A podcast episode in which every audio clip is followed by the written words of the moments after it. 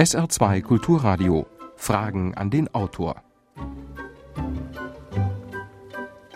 Am Mikrofon Jürgen Albers und unser Gesprächspartner ist heute Leo Müller zu seinem Buch Tatort Zürich Einblicke in die Schattenwelt der internationalen Finanzkriminalität. Guten Tag, meine Damen und Herren. In keinem Land der Welt wird mehr Privatvermögen von Ausländern verwaltet als in der Schweiz. Die Summe entspricht dem Zehnfachen der jährlichen deutschen Staatseinnahmen. Und der Reichtum der vermögenden Kunden wächst, Multimillionäre sind da heute schon zweite Wahl. Die Grenze zwischen ehrlichen Geschäftsleuten, Steuerbetrügern und Kriminellen ist oft nicht leicht zu ziehen. Geldpolizisten der Banken versuchen Betrüger, Drogenhändler oder Terroristen auszusortieren. Die Frage ist natürlich, fängt man da nur die dümmsten und ungeschicktesten? Herr Müller, Sie waren ja Reporter, unter anderem für den WDR und den Stern. Jetzt arbeiten Sie seit vier Jahren in Zürich für eine Schweizer Wirtschaftszeitung. Wie sind Sie denn auf dieses Thema gestoßen? Ja, guten Morgen, Herr Albers. Herzlichen Dank für die Einladung, Ed Saarland. Ähm, ich bin eigentlich sehr früh ähm, schon kritischen, schwierigen ähm, Skandalthemen hinterher recherchiert, äh, habe zum Beispiel nach Rüstungsexporten äh, nach den Hintergründen von Rüstungsgeschäften recherchiert äh, zum, oder nach den Hintergründen der Milliarden und Millionen Transfers von Stasi-Geheimdienstoffizieren oder bei ähm, Parteispenden oder bei ähm, Korruptionsfällen in der Wirtschaft. Und jedes Mal gibt es eine Spur des Geldes, die es zu verfolgen gilt. Und äh, diese Spur, die führt äh, mal nach London, vielleicht auch mal nach Hongkong.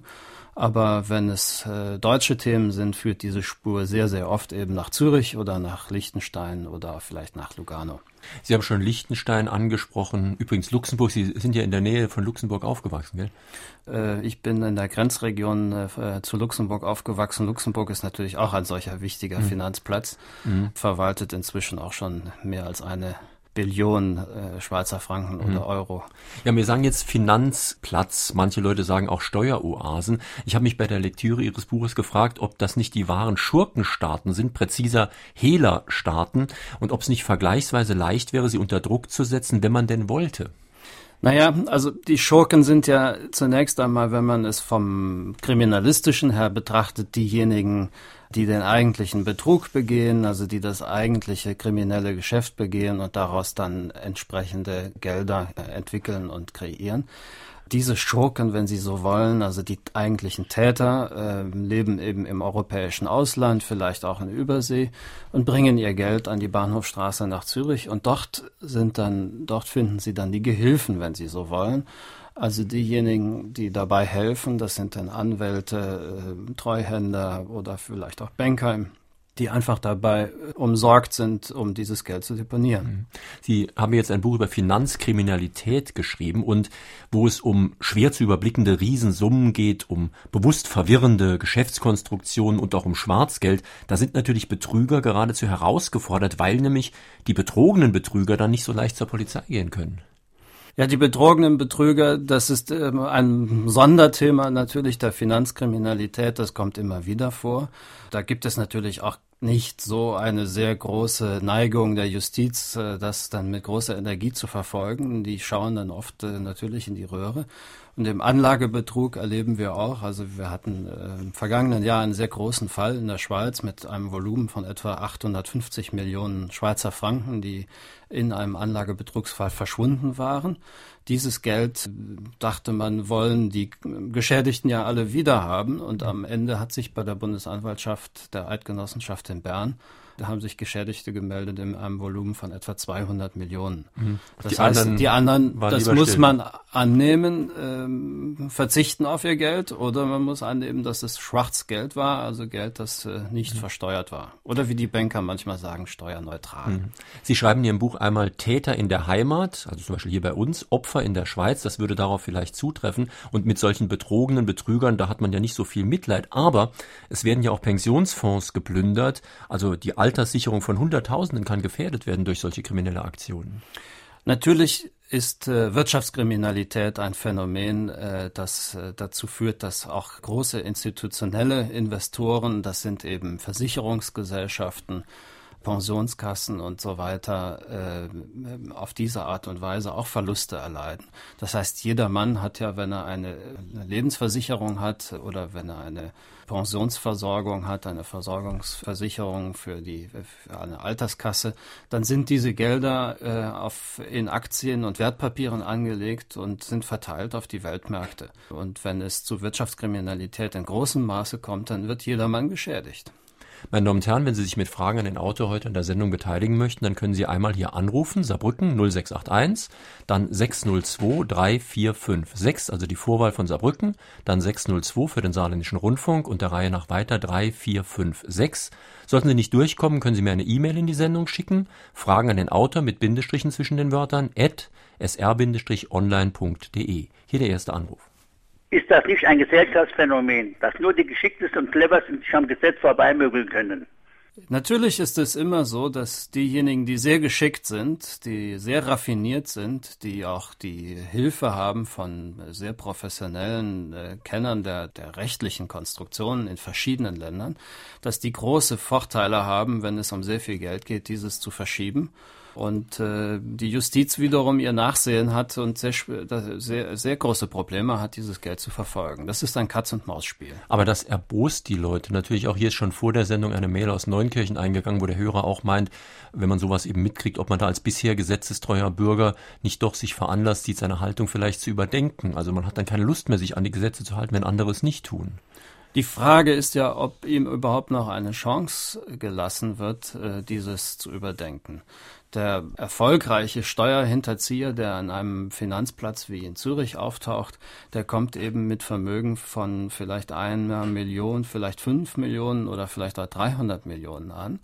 Das sind für Banker keine, keine besonderen Größenordnungen. Das ist das, das alltägliche Geschäft. Und ein Bürger, der normal sein, als Angestellter sein, sein Gehalt zu versteuern hat, hat ja keine Chance, die Steuern zu hinterziehen. Er kann allenfalls ein bisschen Erspartes ein wenig über die Grenze tragen. Aber daran ist ein Finanzplatz wie Zürich nicht interessiert. Und wenn er ein bisschen gespart hat und das jetzt bei der Bank irgendwo angelegt hat, dann bezahlt er ja Kapitalertragssteuer und die Bank meldet das gleich auch ans Finanzamt, bei den kleinen Leuten wohl bemerkt. Aber diese ganze Kapitalertragssteuer, Sie nennen die auch eine Dummensteuer, weil sie zumindest für die großen Großen auch wieder leicht zu umgehen ist. Ja, es gab vor einigen Jahren eine große Diskussion in der Schweiz, weil man auch fürchtete, dass das Bankgeheimnis und die, die rechtliche Konstruktion äh, des Schutzes dieses Finanzplatzes äh, leiden würde, wenn die Europäische Union es schafft, äh, eine mehr Druck auf die Schweiz auszuüben. Und ein Instrument dafür war diese Kapitalertragssteuer. Da hat man also versucht, von europäischen Nachbarländern, wenn äh, Personen grenzüberschreitend Gelder anlegen, dass man entweder diese Gelder meldet, also eine Informationspflicht einführt, oder dass man eben Zinsen abführt aus den Ländern, in denen die Gelder deponiert sind, in die Heimatländer. Das bedeutet, dass der Fall Schweiz äh, ein Kunde hat, ein deutscher Kunde hat in der Schweiz Geld angelegt. Die Schweiz führt für diesen Kunden nun die Steuern nach Deutschland ab. Fakt ist aber, und das ist äh, das Interessante an diesem, äh, dieser Vereinbarung zwischen der Europäischen Union und der Schweiz, dass die Konstruktion am Ende so organisiert worden ist, dass die großen, vermögenden Kunden alle Möglichkeiten der Welt haben, diese Steuer zu umgehen. Zum Beispiel, indem sie eine Stiftung in Liechtenstein gründen, wenn sie nicht schon eine haben und nur diejenigen, die diesen finanziellen Einsatz, das kostet ein paar tausend Franken, eine solche Stiftung zum Beispiel, scheuen, die werden dann äh, noch Steuern zahlen. Das ist ein geringfügiger Betrag. Ist das jetzt vom Gesetzgeber aus Unfähigkeit, Dummheit oder vielleicht sogar Absicht? Ich weiß es offen gestanden nicht so genau. Ich kann nur meine Eindrücke schildern und wir Journalisten sind ja auch nicht Alleswisser, sondern wir können auch nur beobachten, versuchen das, was wir sehen, auch zu beschreiben.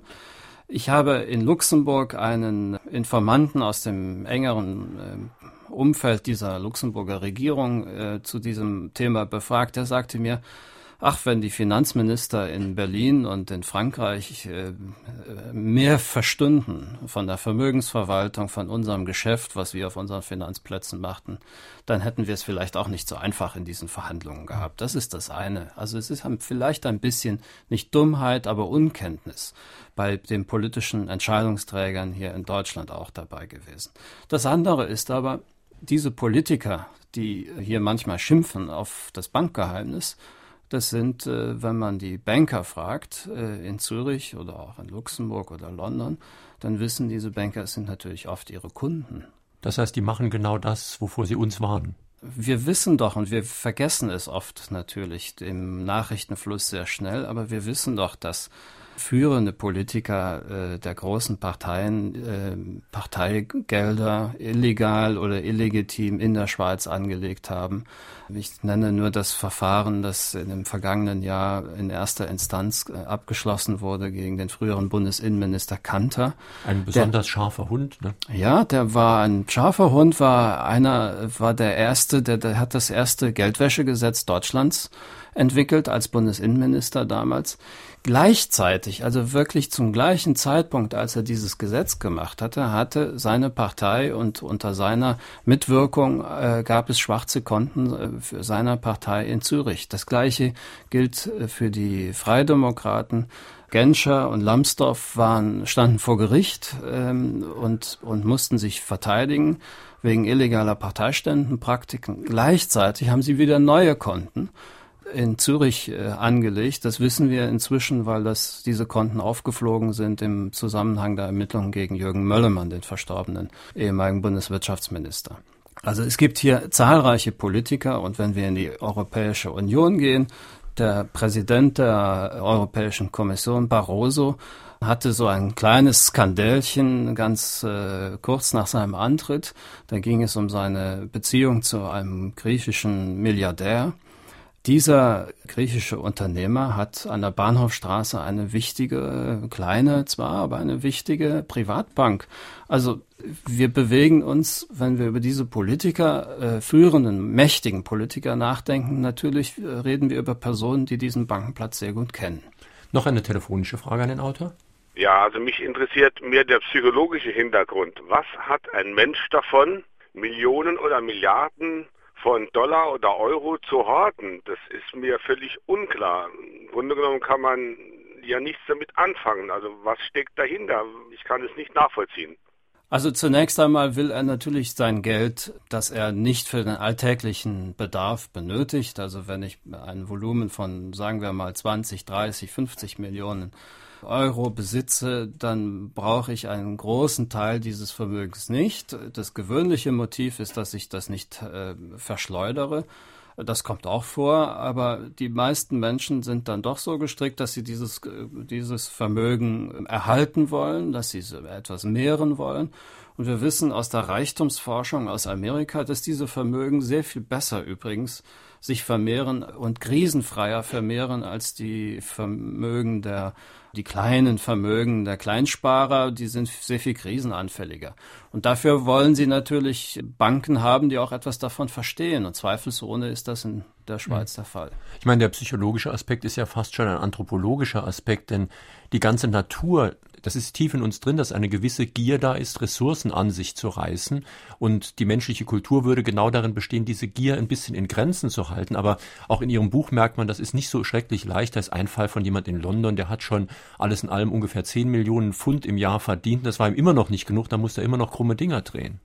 Naja, also ich meine, es gibt, erstens gibt es natürlich unterschiedliche Menschen, ich habe äh, bei meinen Arbeiten und Recherchen in Zürich auch sehr wohlhabende Menschen kennengelernt, die sich da völlig äh, normal verhalten, wie wir eigentlich auch. Aber es gibt, äh, es gibt noch etwas anderes, was in dieser Frage drin steckte. Das ist die Frage, was macht man eigentlich, wenn man da Schwarzgeld gebunkert hat? Man kann das ja nicht einfach so wieder weiß machen. Da sagte mir einer, der als äh, Rüstungshändler äh, viele Jahre ein großes Vermögen äh, angehäuft hatte, sagte, ja, man kann natürlich nie aus Schwarz schwarz ganz weiß machen. Aber es ist ganz schön, wenn man nach Zürich kommt und dort ein bisschen Geld abhebt und dann vielleicht weiterreist nach Italien oder in die Berge und dort eben einmal oder einige Male im Jahr sehr nobel äh, Urlaub haben kann. Und dann treiben sie die Preise so nach oben, dass uns das, nicht mehr hinfahren kann. Das ne? ist schon ein Teil dieses Geschäfts natürlich, mhm. ja. Der Schweizer Jean Ziegler hat zu diesem Thema auch schon ein oder mehrere Bücher geschrieben. Hat der Autor mit Jean Ziegler bei der Erstellung seines Buches zusammengearbeitet? Nein, ich schätze Jean Ziegler sehr für seine Arbeit, die er ja auch schon äh, vor 20 Jahren ungefähr hat er seine ersten Bücher, die große Erfolgsbücher geworden sind, publiziert. Die Schweiz wäscht weißer zum Die Beispiel. Schweiz wäscht weißer und so weiter. Ich bin ein bisschen als Journalist, Jean Ziegler ist Politiker, er ist im Nationalrat, äh, er ist auch Professor. Ich bin eben Journalist und ich habe einen Ansatz, dass ich versuche, das, was ich sehe, was ich erlebe, ganz empirisch, ganz klar wahrzunehmen und ich versuche, das zu beschreiben. Und manchmal hat mir manche Position von Ziegler auch nicht gepasst, der manchmal sehr einfache Antworten hat aber es ist sicherlich für die Zeit der 70er, 80er Jahre sind das wichtige Bücher gewesen und in dieser Zeit hat sich in der Schweiz auch sehr viel verändert. Es ist gerade eine E-Mail angekommen aus Frankreich. Der Hörer fragt, stimmt der Autor der These zu, dass das Land Luxemburg seinen Reichtum dem schmutzigen Geld verdankt, welches über die Banken abgemickelt wird? Das ist natürlich jetzt eine sehr moralisch äh, dargestellte Position, aber was Sie, was Sie auf jeden Fall feststellen können, ist, dass Sie an diesen Finanzplätzen, ob Luxemburg oder London oder äh, Schweiz, wird ein großer Teil der Wertschöpfung und des Wirtschaftslebens bestimmt von diesen Banken. Und äh, wir haben in der Schweiz äh, derzeit 2,5 Billionen Schweizer Franken grenzüberschreitende Gelder, die dort angelegt werden. Das nennt man also Offshore-Gelder ganz modern, weil sie jenseits der Grenze eben angelegt werden von Ausländern. Und dieses Geschäft ist im vergangenen Jahr noch um 30 Prozent gewachsen. Also es gibt einen enormen äh, Zustrom auf den, auf den Schweizer Finanzplatz. Das muss man einfach so sehen. Ja, das ist ein starkes Geschäft. Wenn ich richtig gerechnet habe, sind zwei Billionen, zwei Millionen Millionen. Nur um das mal in eine Größenordnung zu bringen. Ja, das Und, ist. Äh, das klingt so einfach. Das zwei, klingt ne? so einfach, aber das ist sehr, sehr viel Geld. Mhm. Noch eine Frage bitte. Das Geldwäschegesetz ja nur dazu, kleine Steuerhinterzieher einzuschüchtern. Die großen Betrügereien werden damit nicht erfasst. Wäre nicht die vielfach geforderte Tobin-Steuer ein sehr viel tauglicheres Mittel für die Staatengemeinschaft, um ähm, Schwarzgelder wenigstens zu kontrollieren? Da haben wir jetzt zwei Dinge, die, glaube ich, nichts miteinander zunächst zu tun haben. Das eine ist das Geldwäschegesetz und ich bin nicht der Meinung, dass das völlig zahnlos ist. Es werden doch Dinge entdeckt, die nicht so wichtig sind, sage ich mal, vom, vom großen, äh, von der großen gesellschaftlichen Bedeutung her nicht so zählen. Also wenn an der äh, Schweizer Grenze da am Bodensee übers Jahr hinweg einige Millionen eingesammelt werden an Bargeld. Das ist zwar ganz nett, aber im Verhältnis zu diesen Beträgen ist das natürlich nicht das große Geld, was auf diese Art und Weise gefunden wird. Aber man darf nicht vergessen, die Schweiz hat ein sehr strenges Geldwäscheregiment inzwischen eingeführt und sie ist auf diese Art und Weise auch in der Lage, zum Beispiel Gelder von Anlagebetrügern äh, sehr viel schneller zu entdecken, als es früher der Fall war. Das Gesetz zeigt Wirkung, funktioniert auch besser als in vielen anderen Ländern. Auch die Amerikaner sagen, dass es besser ist als das amerikanische. Tobin-Steuer, da kommen wir jetzt auch in die Frage der Steuerpolitik in einem globalen Rahmen. Ich habe mich jetzt in meinem Buch nicht mit diesem Thema beschäftigt, aber es spielt natürlich immer wieder eine Rolle der Steuerwettbewerb und es ist natürlich klar, dass im globalen Rahmen die Länder, die günstige Bedingungen anbieten, hier natürlich für diejenigen, die sich bewegen können mit ihren Kapitalien, auch große Anreize schaffen. Was passiert mit Geld, das in der Schweiz auf Nummernkonten liegt, wenn dieses Geld nicht mehr abgeholt wird? Es gab äh, vor zehn Jahren beginnend eine große Debatte ja über die äh, namenlosen Konten. Es gibt inzwischen äh, recht starke Reglements äh, von der Bankenvereinigung und in den Banken, wie damit umzugehen ist. Nummernkonten im Übrigen, um das mal noch zu erläutern, stellt man sich immer so als was ganz Besonderes vor. Es ist zwar in der Tat so, dass in allen Kriminalfällen werden diese Nummernkonten benutzt. Sie sind aber nicht gegenüber den Behörden anonym. Das heißt, äh, es gibt ein Konto, das auf den Dokumenten der Bank als Nummer identifiziert ist. Es steht kein Name, kein Kontoinhaber daneben. Und innerhalb der Bank sind es auch nur wenige Personen, die Zugang haben zu demjenigen und das Wissen darüber haben, wem dieses Konto gehört.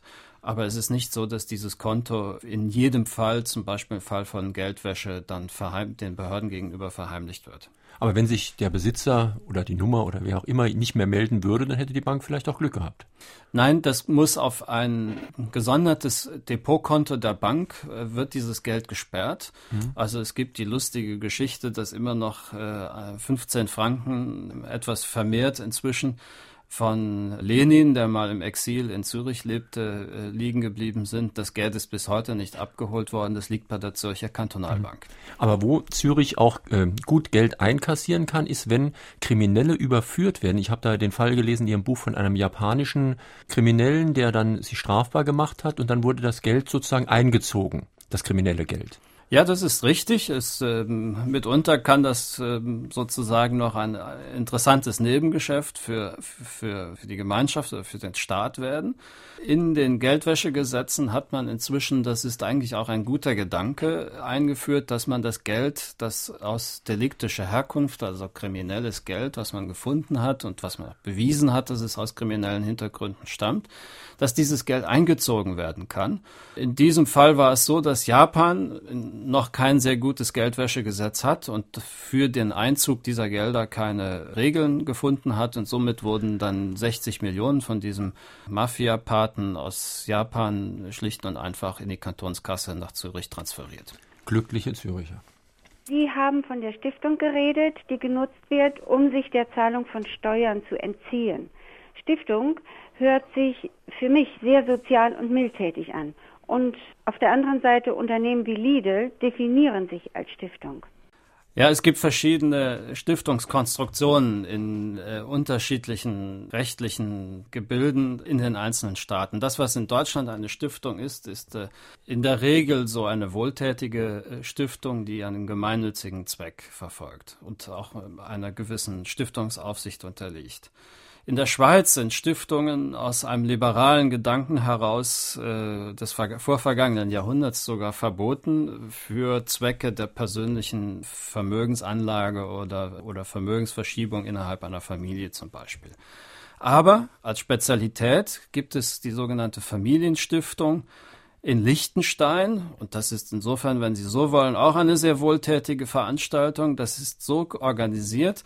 Da gibt es ein Dokument, so ähnlich wie ein Testament formuliert. Dann werden dort verschiedene Personen aufgelistet, die das Vermögen, das in diese Stiftung eingebracht wird, ausgezahlt bekommen, zum Beispiel im Fall des Versterbens des Stifters. Und so kann er dann dieses Vermögen über den Weg Liechtenstein verschieben und gewöhnlich ist der Zweck natürlich der, ist, wie die Banker sagen, steuerneutral zu verschieben, das heißt an der Steuer des Heimatlandes vorbei, wieder in die Taschen der äh, Familienangehörigen, Freunde und Mätressen und wie auch immer zu verschieben. Ich möchte mal was etwas Grundsätzlicheres ansprechen, auf das ich gekommen bin bei der Lektüre Ihres Buches. Sie schreiben, der große Reichtum wächst ins Unermessliche. Sie haben ja vorhin auch schon gesagt, dass die allerobersten Schichten sich noch stärker vermehren in ihrem Reichtum. Und das ist für mich eine Frage von Moral mal ganz abgesehen, von Demokratie mal ganz abgesehen. Ist das überhaupt ökonomisch gut? Denn diese ganz großen Einheiten, die werden ja sehr unübersichtlich. Da wird viel, viel Geld verwendet für Verwaltung, für Kontrolle, für Rechtsberatung, Steuerberater und so weiter. Im öffentlichen Bereich würde man sagen, da wird eine große Bürokratie Bürokratie gebildet und diese Bürokratie wird dann natürlich wieder abgebaut. Aber im privaten Bereich, das sind ja auch Kosten, die anstehen, eben einfach weil die Einheit so groß ist. Das würde ich nicht so sehen, denn ein großes Vermögen anzulegen ist zwar mehr Arbeit als ein kleines Vermögen, aber Sie können zum Beispiel bestimmte Investitionen erst tätigen, interessanterweise erst dann tätigen, so dass es wirtschaftlich Sinn macht, wenn Sie bestimmte Volumen haben. Äh, Sie können ja auch einen Aktienfonds erst dann bilden, wenn Sie mindestens 10 Millionen, sage ich mal, dort hineinstecken, sodass Sie das Geld ein bisschen verteilen können, sodass Sie das risikofrei verteilen können auf verschiedene geografische Regionen, verschiedene Aktiengesellschaften, verschiedene Unternehmen. Das zu bewerkstelligen ist ein bisschen Bürokratie, also die vermögenden Personen, die solches äh, organisieren lassen für sich selber, die machen das in sogenannten Family Offices, also Familienbüros. Die sind dann auch dafür da, dass äh, ein Privatjet bereitsteht, wenn man ihn braucht, oder dass die Theaterkarten in Wien besorgt werden oder die Hotels besorgt werden und dass der Hausmeister der Ferienwohnung äh, in Spanien oder in Marbella oder wo auch immer zur rechten Zeit am rechten Platz ist. Also das sind sehr weitreichende Dienstleistungen. Aber diese Dienstleistungen sind ja auch mit sehr viel Arbeit verbunden. Man kann positiv sagen Arbeitsplätzen, man kann aber auch sagen mit unproduktiven Arbeitsplätzen. Also in den USA nur eine Zahl aus Ihrem Buch, 34.000 kriminalistisch spezialisierte Buchprüfer. Dann gibt's ja diese ganzen Vermögensberater und diese ganzen Banker in Zürich und anderswo. Das sind ja alles viele, viele Zehntausend Leute, die nur daran arbeiten, dieses Geld irgendwie zu verwalten und in die richtigen Kanäle zu schaffen. Ja, das ist so. Das ist ein riesiges äh, Geschäft. Einerseits die Vermögensverwaltung und das Finanzgeschäft. Und andererseits, und das ist eben inzwischen auch interessant, weil wir natürlich, wenn wir, ich mache immer den Vergleich mit dem Ladendiebstahl, wenn wir einen Tante-Emma-Laden haben, haben wir natürlich hin und wieder ein bisschen Ladendiebstahl, das kann man aber so irgendwie im Griff äh, haben. Aber wenn ich jetzt eine gigantische Shopping Mall, so ein Einkaufszentrum habe, ähm, in dem ich eben Milliarden verwalte, dann habe ich sehr viel mehr Kriminalität und also brauche ich auch mehr Detektive, mehr Polizisten, mehr Aufpasser, äh, mehr Aufsichtsorganisationen. Und diese Organisationen sind inzwischen äh, schon zu gigantischen Einheiten gewachsen, weil auch die Justiz dort nicht mehr nachkommt. Das heißt, mhm. es gibt hier eine private Industrie, eine Geldwäscheindustrie. Es sind ja nicht alle Politiker entweder total unwissend oder selber involviert in diese Bankentransaktionen. Es müsste doch eigentlich noch eine Menge geben, die nicht bereit sind, Macht abzugeben. Denn Geld ist ja letztlich Macht. Wie kommt es, dass die Staaten, die Nationalstaaten, in Form ihrer politischen Elite so leicht bereit sind, Macht abzugeben, indem sie so schlechte Gesetze machen? Es sind natürlich nicht alle Politiker, wenn sie so wollen, korrumpiert durch diese Geldgeschäfte, aber sie erleben, wenn sie als Journalist äh, bestimmte Skandalfälle recherchieren, die beginnen erst mit ersten einfachen Nachrichten, es wird da irgendwie sagen wir mal, ein U-Boot nach Südafrika geliefert und sie überlegen sich, wieso benötigen die in Südafrika U-Boote und dann fangen sie an zu recherchieren und am Ende landen sie dann doch bei Politikern. Politikern in Südafrika, Politiker aus dem Land, aus dem die U-Boote geliefert und hergestellt werden. Und sie merken, dass sie ein großes Interesse daran haben, dass es Finanzplätze gibt, auf denen man solche Geschäfte auch machen kann. Denn sie unter benutzen diese Finanzplätze. Und ich misstraue inzwischen sehr stark äh, Äußerungen aus dem politischen Raum, dass man das alles abstellen will, dass man Steuerharmonisierung haben will. In Wirklichkeit hat man, als man die neuen EU-Staaten jetzt hinzugenommen hat, gewusst, dass man eine Steueroase in Malta zum Beispiel hat, die sehr viel aggressiver um Kunden wirbt, als es die Schweiz tut. Da können Unternehmer mit äh, Holdinggesellschaften gründen für vier Prozent Steuern und manche sogar noch weniger als das, können praktisch ihre Steuerlast auf gegen Null fahren. Das wussten alle Politiker, die mit an den Verhandlungstischen in Brüssel gesessen haben, als die EU-Erweiterung gemacht wurde, dass sie dieses Land aufnehmen. Und Malta ist inzwischen ein wichtiges Land als äh, Standort für Unternehmen, auch deutsche Unternehmen geworden weil Sie schon gerade diese Waffenlieferungen angesprochen haben, das ist ja ein wichtiges Kapitel Ihres Buches. Vielleicht mal ein Beispiel, da wurden also Panzer geliefert, der Preis 445 Millionen, Warenwert bestenfalls 50 Millionen. Das ist eine Gewinnspanne von weit über 500 Prozent, wenn ich das richtig gerechnet habe. Solche Gewinnspannen hätte natürlich jemand anderes auch gerne und diese Gewinnspanne ist ja nur möglich, weil wirklich massiv, aber ganz massiv bestochen wird. Ja, so ist es. Hier in diesem Fall, das äh, ist ein berühmter Fall, über den auch schon viel berichtet worden ist in Deutschland. Es ging um die Panzer, die Spürpanzer Fuchs des Thyssen-Konzerns nach Saudi-Arabien. Es wurden vier große Töpfe gebildet in Form von Briefkastenfirmen, die dann jeweils äh, in Zürich in der Bahnhofstraße Konten unterhielten. Und in diese vier Töpfe wurden mehr als 100 Millionen, etwa 120 Millionen Bestechungsgelder oder Schmiergelder hineingesteckt, von denen wir zum Teil ein wenig wissen, wohin diese Gelder laufen. Das sind diese Ermittlungen gegen den äh, Waffenhändler Schreiber, der in Kanada in Auslieferungshaft genommen werden soll. Und es sind die Parteispenden, die dort eine Rolle gespielt haben, das Geld, das der Bundesschatzmeister Kiep von der CDU davon genommen hat. Aber es sind sehr viel mehr Gelder verteilt worden aus diesem Topf. Und wir wissen bis heute noch nicht, wer alles diese Gelder eingenommen hat. Und im Übrigen haben die Schweizer Behörden dann irgendwann festgestellt, dass es doch sehr interessant ist, dass es die deutschen Steuer- und Finanzämter gewesen sind, die kein Interesse daran hatten, dass man das aufklärt und das auch durchgewunken haben, dass dieses Geld auch für die Steuererklärung der Unternehmen in Deutschland so abgewickelt wird. Hat es Vorteile für einen Reichen, wenn er sein Geld in Gold anlegen würde? In welcher Höhe eines Betrages ist dieses überhaupt möglich? Also ich bin ja kein Anlageberater, obwohl ich natürlich ähm, auch immer ein Auge darauf habe, wie Anlagen äh, funktionieren und welche gut funktionieren. Natürlich ist ein Teil einer Anlage, eines Investments im Edelmetallen immer sinnvoll. Es sollte natürlich nicht alles in Edelmetallen angelegt werden, weil man nicht weiß, wie der Goldpreis sich äh, entwickelt. Aber in den letzten Jahren hat er sich ja ganz gut entwickelt. Aber das ist nicht mein Kernthema. SR2 Kulturradio, Sie hören Fragen an den Autor Leo Müller zu seinem Buch Tatort Zürich, Einblicke in die Schattenwelt der internationalen Finanzkriminalität übrigens erschienen bei Econ, Preis 19,95 Euro.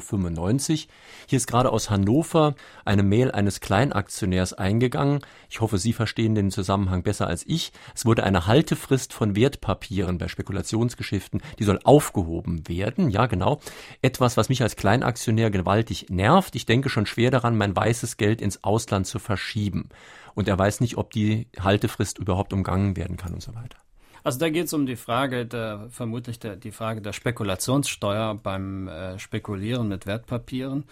In der Tat ist es so, dass Deutschland hier ein wenig lukrativer Standort ist äh, für Anleger. In anderen Ländern wird man nicht so streng äh, bestraft durch Abgaben des Staates auf das äh, Geschäft, das man selber mit äh, Aktienpapieren macht. Das ist schon richtig so. Dann hören wir noch eine telefonische Frage, bitte.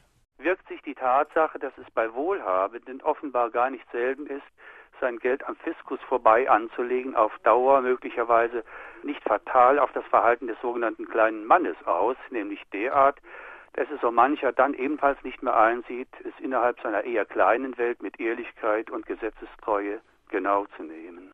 Ja, das beobachte ich natürlich auch. Äh, und bei meinen Reisen erlebe ich natürlich regelmäßig auch, dass gerade in Deutschland äh, viele Bürger, aber auch in Italien, in Frankreich gibt es das auch, die Steuerehrlichkeit sehr stark abnimmt. Äh, das hat natürlich auch damit zu tun, dass die Steuerlast, die Abgabenlast enorm hoch ist und zum Teil unsinnig hoch ist vielleicht auch in den falschen Steuern. Ich erinnere daran, dass die Schweiz, äh, die in der Steuerlast für den einzelnen Bürger sehr viel komfortabler ist, dennoch eine Vermögenssteuer erhebt. Das heißt, die vermögenden Personen in der Schweiz wissen, wie jeder andere auch, wie ich auch, müssen auf ihre Vermögen äh, einen gewissen ganz kleinen Anteil an Steuern zahlen. Und das ist ja auch äh, ein akzepta eine akzeptable Variante. Nun ist, äh, dass ich als normaler Lohnsteuerzahler Lohnsteuer zahle und auch sonst Steuern zahlen muss. Und ich kann gar nicht anders, ob ich will oder nicht, auch wenn ich dann immer weniger Lust habe, wenn ich höre, dass die ganz Großen keine Steuern zahlen.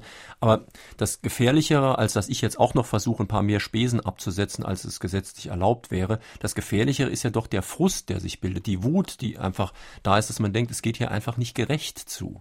Ja, das äh, spürt man schon und das führt natürlich auch dazu, also selbst auch beim normalen Angestellten, dass er, wenn er Nebeneinkünfte hat, dass er natürlich das versucht dann äh, irgendwie schwarz zu organisieren, dass der Handwerker beginnt schwarz zu arbeiten oder man insgesamt eine, eine schwarze Wirtschaft eben eng, äh, sich aufbaut und wächst. Und das ist natürlich ungesund für eine Wirtschaft. Eine moderate und möglichst niedrige Steuerbelastung, so wie es die Schweiz und die Schweizer Bürger auch äh, in ihren Abstimmungen immer wieder versuchen, halte ich für das bessere Modell.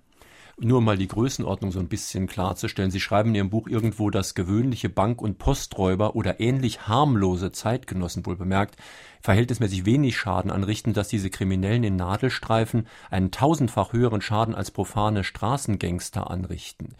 Da geht es also um wirklich großen Schaden und wer wird da eigentlich geschädigt? Naja, aber es ist einfach so, wenn Sie in die Gerichtssäle der Bezirksgerichte in Zürich oder auch natürlich in deutsche Gerichtssäle gehen, dann finden Sie dort ebenso, ja, die gewöhnlichen äh, Betrüger, die äh, auf sehr handfeste Art und Weise vielleicht haben versucht haben, Geld zu erpressen, zu stehlen und so weiter. Die wirklich gigantischen Fälle, die in meinem Buch zum Teil auch beschrieben werden, da geht es um äh, Dinge mit schwindelerregenden Summen. In einem Fall, in einem äh, bekannten Mobilfunkunternehmen Ericsson, um eine Schmiergeldkasse, die in Zürich eröffnet worden ist, über mehr als 500 Millionen Schweizer Franken, eine unvorstellbare Summe. Die Justiz hat sehr viel Mühe, diese 500 Millionen aufzuklären, wohin sie geflossen sind. Dieses Geld ist verteilt worden auf dem ganzen Globus, äh, ist weitergewandert an über viele äh, Bankenkanäle, über viele Briefkastenfirmen weltweit verteilt worden. Das ist eine immense Arbeit, das zu ermitteln. Das kann die Justiz alleine überhaupt nicht mehr bewerkstelligen. Dafür braucht man Wirtschaftsprüfungsfirmen äh, wie PricewaterhouseCoopers oder KPMG, also große Gesellschaften, das sind auch schon Konzerne, die eben jahrelang äh, versuchen, diese Geldflüsse und die Geldbewegungen zu finden. Und im Übrigen, also die entscheidenden Täter oder Tatverdächtigen in diesem Fall, äh, die sitzen nicht im Gefängnis. Also es gibt zurzeit ein erstes Verfahren in Stockholm aber diejenigen, die diese Geldgeschäfte organisiert und orchestriert haben in Zürich, die laufen frei herum. Nun geht es hier um 500 Millionen, das ist für uns einen auch schon fast unvorstellbar. Äh, Im Falle der Metro, dieses großen Metro-Konzerns, da sollen, wenn ich das richtig zusammengerechnet habe, drei Milliarden verschwunden sein. Ja, verschwunden, wie können drei Milliarden verschwinden? Also sie sind zumindest in diesem Fall verschwunden für den Aktionär. Das heißt, der normale kleine Aktionär der Aktien bei der Metro hat und sich die Bilanzen dieses äh, Konzerns anschaut, zu dem Konzern gehören so große Warenhausketten wie Saturn oder Mediamarkt. Wenn man sich die Bilanzen dieses Konzerns anschaut, dann ist dort äh, vor einigen Jahren etwas Merkwürdiges passiert. Da sind plötzlich Immobilien komplett aus der Bilanz herausgenommen worden, aus den Büchern und äh, man hat gesagt, man hat das dann outgesourced man, die Manager haben doch so schöne Begriffe, die sagen, wir konzentrieren uns auf das Kerngeschäft. Und dann gibt es bestimmte Geschäfte, die bezeichnet man einfach nicht als Kerngeschäft, die sind dann einfach weg. Dazu gehören dann diese Immobilien, aber auch verschiedene Kaufhausketten, ganze Supermarktketten wurden auf diese Art und Weise ausgegliedert in andere Gesellschaften. Wurden, das spielte sich alles noch in Deutschland ab, aber mit Hilfe auch von Schweizer äh, Anwälten und äh, Schweizer Notaren wurde das organisiert. Und dann auf einmal schlägt man ein Jahr später die Bilanz dieses Konzerns auf und sieht, plötzlich ist das alles weg. Und wenn Journalisten dort anfragen und Auskunft haben wollen, bekommen sie keine Antwort. Wenn äh, Aktionäre dort äh, anklopfen und sagen, ich möchte das aufgeklärt haben, wird das schlicht und einfach verweigert. Das ist so, wir wissen einfach nicht, was passiert ist. Das ist so, wie man modern sagt, eine Blackbox. Ja, aber der Aktionär zumindest ist doch eine Art Teilhaber. Der muss doch ein Recht darauf haben, zu erfahren, wo sein Geld ist. Er hat das Recht, äh, in die Hauptversammlung zu gehen und dort Fragen zu stellen, einmal im Jahr. Es gab auch einen äh, größeren Aktionär, der das getan hat äh, und unermüdlich äh, Fragen stellt. Und er hat natürlich auch das Recht, seine Aktien zu verkaufen, weil er das, wenn er das Gefühl hat, dass dieses Investment vielleicht äh, intransparent ist. Aber sonst hat er keine Chancen. Wirkt sich die Tatsache, dass es bei Wohlhabenden offenbar gar nicht selten ist, sein Geld am Fiskus vorbei anzulegen, auf Dauer möglicherweise nicht fatal auf das Verhalten des sogenannten kleinen Mannes aus, nämlich derart, dass es so mancher dann ebenfalls nicht mehr einsieht, es innerhalb seiner eher kleinen Welt mit Ehrlichkeit und Gesetzestreue genau zu nehmen. Ja, sicher, da haben Sie vollkommen recht. Äh, natürlich erodiert das die politische Kultur und auch die Gesetzestreue und die Moral in einer Gesellschaft, wenn das überhand nimmt. Und die Politik muss auch dafür sorgen, dass es eine moderate Besteuerung gibt, die es den Menschen erlaubt, die mit den Abgaben zu leben und auch anständig zu mhm. leben und wiederum vielleicht auch äh, dafür sorgt, dass äh, das Geld der Wohlhabenden auch im eigenen Land investiert wird. Mhm. Jetzt vielleicht mal zu einer Frage, was man denn tun könnte, um das Ganze etwas transparenter, vielleicht auch etwas ehrlicher und etwas gerechter zu gestalten. Sie haben jetzt schon berichtet von den sogenannten Offshore-Zentren, diesen kleinen Inseln irgendwo in den Kanalinseln. Es gibt ja mehrere Beispiele dafür. Da gibt's Briefkastenfirmen, Scheinfirmen also eigentlich eher, da gibt es Stiftungen und so weiter.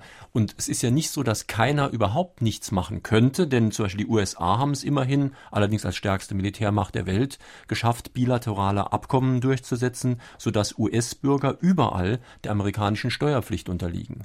Ja, das ist richtig. Wenn Sie in Zürich ein Konto eröffnen, gehen Sie einfach zur Bank und sagen, Sie möchten ein Konto eröffnen. Dann werden Sie dort gefragt, sind Sie US-Bürger? Sie werden gefragt, haben Sie eine Green Card? Haben Sie irgendwelche äh, Wertpapiere in Amerika? Da haben es die Amerikaner geschafft mit ihrer politischen Macht, das muss man einfach so sehen, sowohl in Liechtenstein als auch in der Schweiz äh, sehr strenge Regeln einzuführen, die besser, wo sie besser behandelt werden, als das in anderen, als das zum Beispiel für die Europäische Union gilt. Das hat einfach auch etwas mit Außenpolitik und mit politischer Macht zu tun.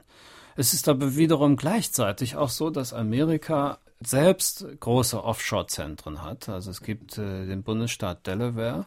Dort gibt es äh, 500.000 Briefkastenfirmen die völlig intransparent für die Außenstehende sind. Wenn sie mit diesen Firmen in Konfrontation treten, haben sie keine Chance, die Aktionäre festzustellen. Das heißt also auch alle großen Nationen äh, haben so ihre Hinterhöfe, äh, ihre Offshore-Inseln. Die Briten mit ihrem Finanzplatz London haben dann eben äh, vorgelagert an der Kanalküste die äh, kleinen Inseln, auf denen dann diese Geschäfte organisiert werden. Für Zürich ist es Liechtenstein für Deutschland ist es dann eben Luxemburg und die Schweiz.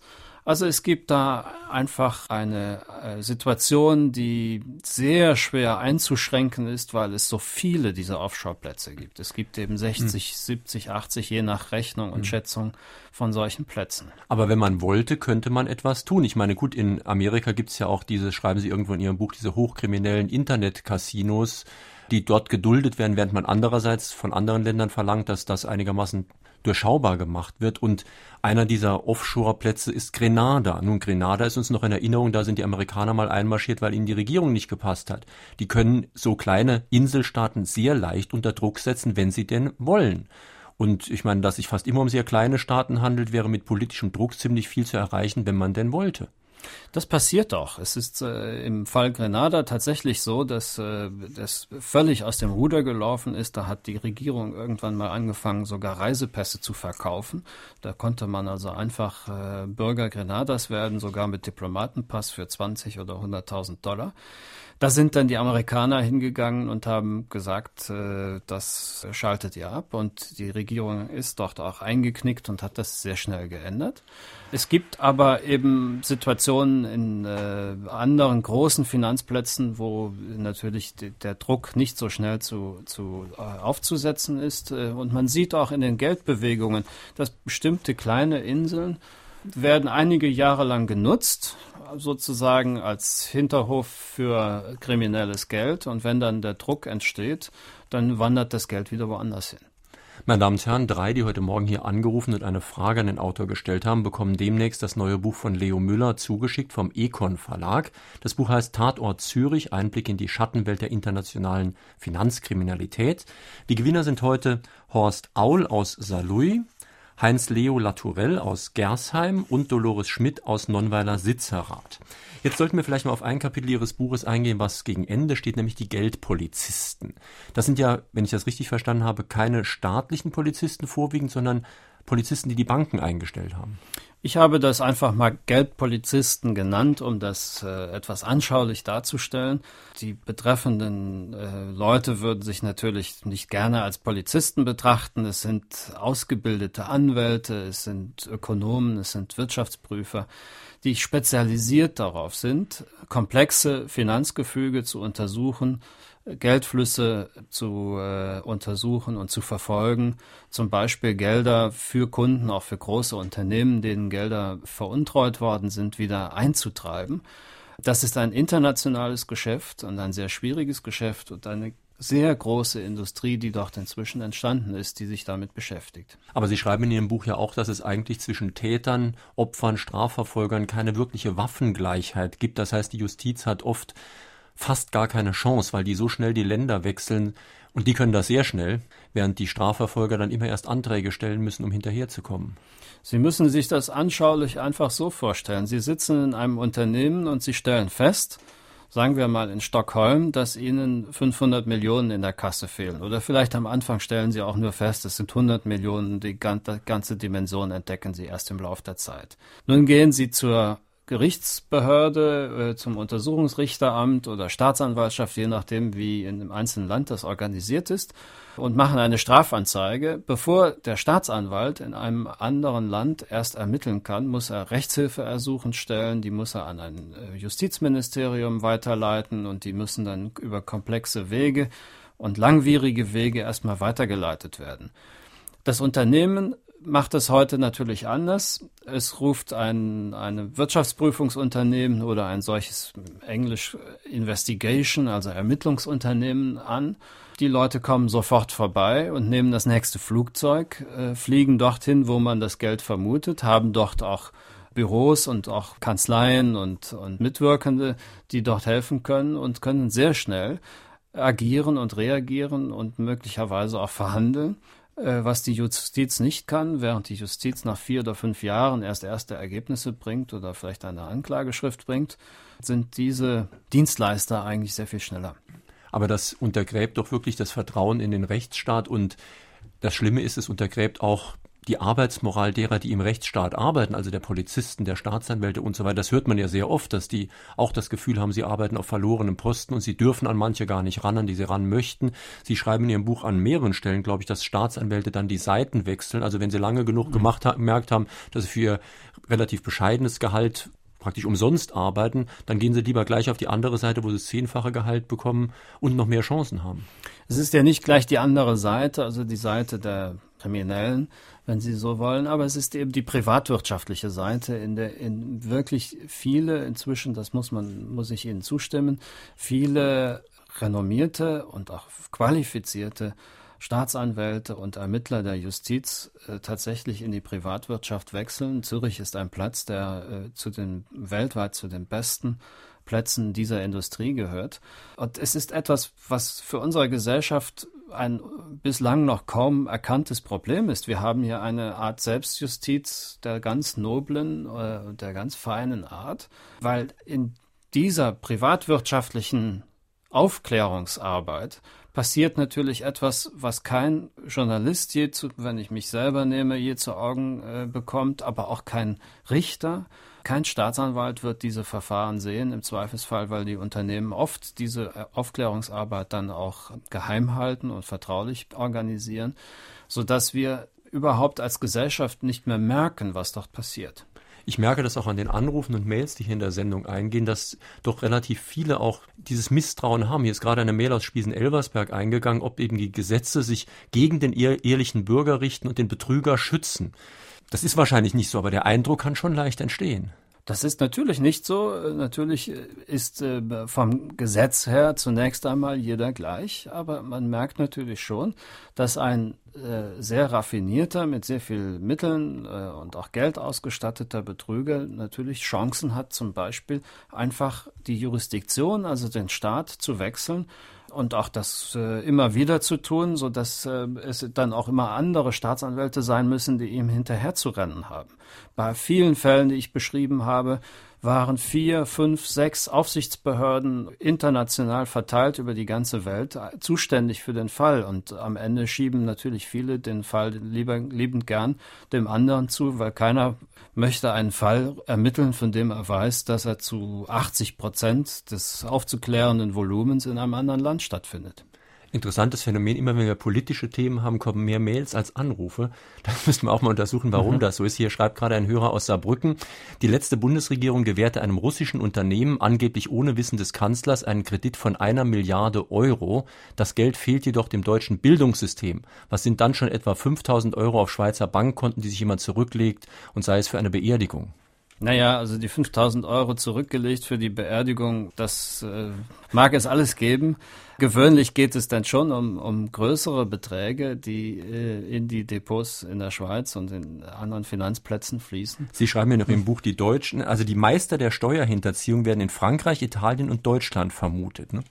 Ja, das ist so. Also man weiß so, woher jetzt einfach aus der Praxis heraus und vom, von der Marktbeobachtung her, woher das Geld stammt. Das ist natürlich in der Schweiz in großem Maße aus dem europäischen Ausland, aber zunehmend auch aus Asien, China, äh, Indien und natürlich aus Übersee allemal. Also das ist ein weltweites Geschäft. Die Frage ist natürlich, wie man es moralisch und auch juristisch bewertet. Also Steuerhinterziehung ist in der Schweiz ja nur ein Vergehen, kein Verbrechen, nicht kriminell, wenn ich das richtig verstanden ja, habe. Das ist so. In anderen Ländern ist das ja ganz anders. Bei uns wird ja dann oft von Steuersündern und so geredet. Sünde klingt so, als ob es nur was mit dem lieben Gott zu tun hat, aber nicht ja. mit dem Finanzamt.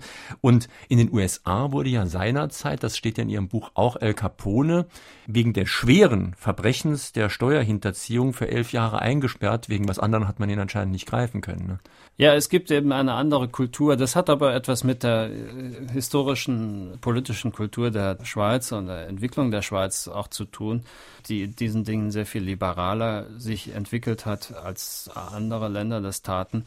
In Deutschland kann man natürlich, und das passiert auch oft äh, bei Fällen, die äh, dort auffliegen, ich erinnere an, an die Kölner Skandale mit den Müllverbrennungsanlagen, da werden zum Teil Täter natürlich auch schwer bestraft. Vier Jahre, fünf Jahre, das sind oft auch Täter, die schon im fortgeschrittenen Alter sind und das tut dann schon sehr weh. Wir sollten jetzt vielleicht in den letzten zwei Minuten der Sendung mal ein bisschen drüber reden, was man tun könnte, um es vielleicht den Ermittlern etwas leichter zu machen, kriminelle Aktionen, zumindest klar kriminelle Aktionen etwas besser zu unterbinden oder wenigstens im Nachhinein zu verfolgen. Also natürlich ist jedes Unternehmen heutzutage gehalten, so transparent wie möglich die Rechnungslegung offen zu legen, was es tut, so dass der Aktionär, und dazu gehören natürlich wir alle via äh, Versicherungen, Pensionskassen und so weiter, wirklich weiß, was das Unternehmen mit dem mit dem Geld der Anleger macht. Und dafür braucht es, äh, weil das oft nicht freiwillig passiert, hin und wieder natürlich auch Gesetze. Das geschieht ja zum Teil auch, da gibt es gute Wege.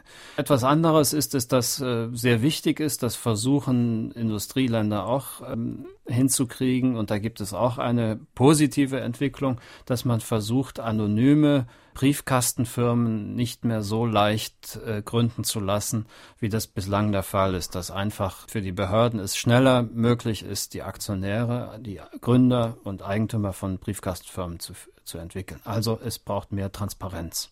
Meine Damen und Herren, in Fragen an den Autor auf SR2 Kulturradio war das heute Morgen Leo Müller zu seinem Buch Tatort Zürich. Einblick in die Schattenwelt der internationalen Finanzkriminalität, erschienen bei Econ, Preis 19,95 Euro. Hier auf SR2 folgt jetzt gleich das Konzert. Am kommenden Sonntag haben wir die ARD-Themenwoche Krebs hier im Saarländischen Rundfunk und auch überall in der ARD natürlich. Und da kommt zu Fragen an den Autor, Professor Josef Beuth, zu seinem Buch Krebs ganzheitlich behandeln. Es gibt ja so viele Therapien, dass man den Überblick verliert langsam. Wir wollen mal gucken, wie die sich vergleichen lassen und bewerten lassen. Das also am nächsten Sonntag in Fragen an den Autor. Ich hoffe, Sie schalten wieder ein. Schönen Tag wünscht Jürgen Albers.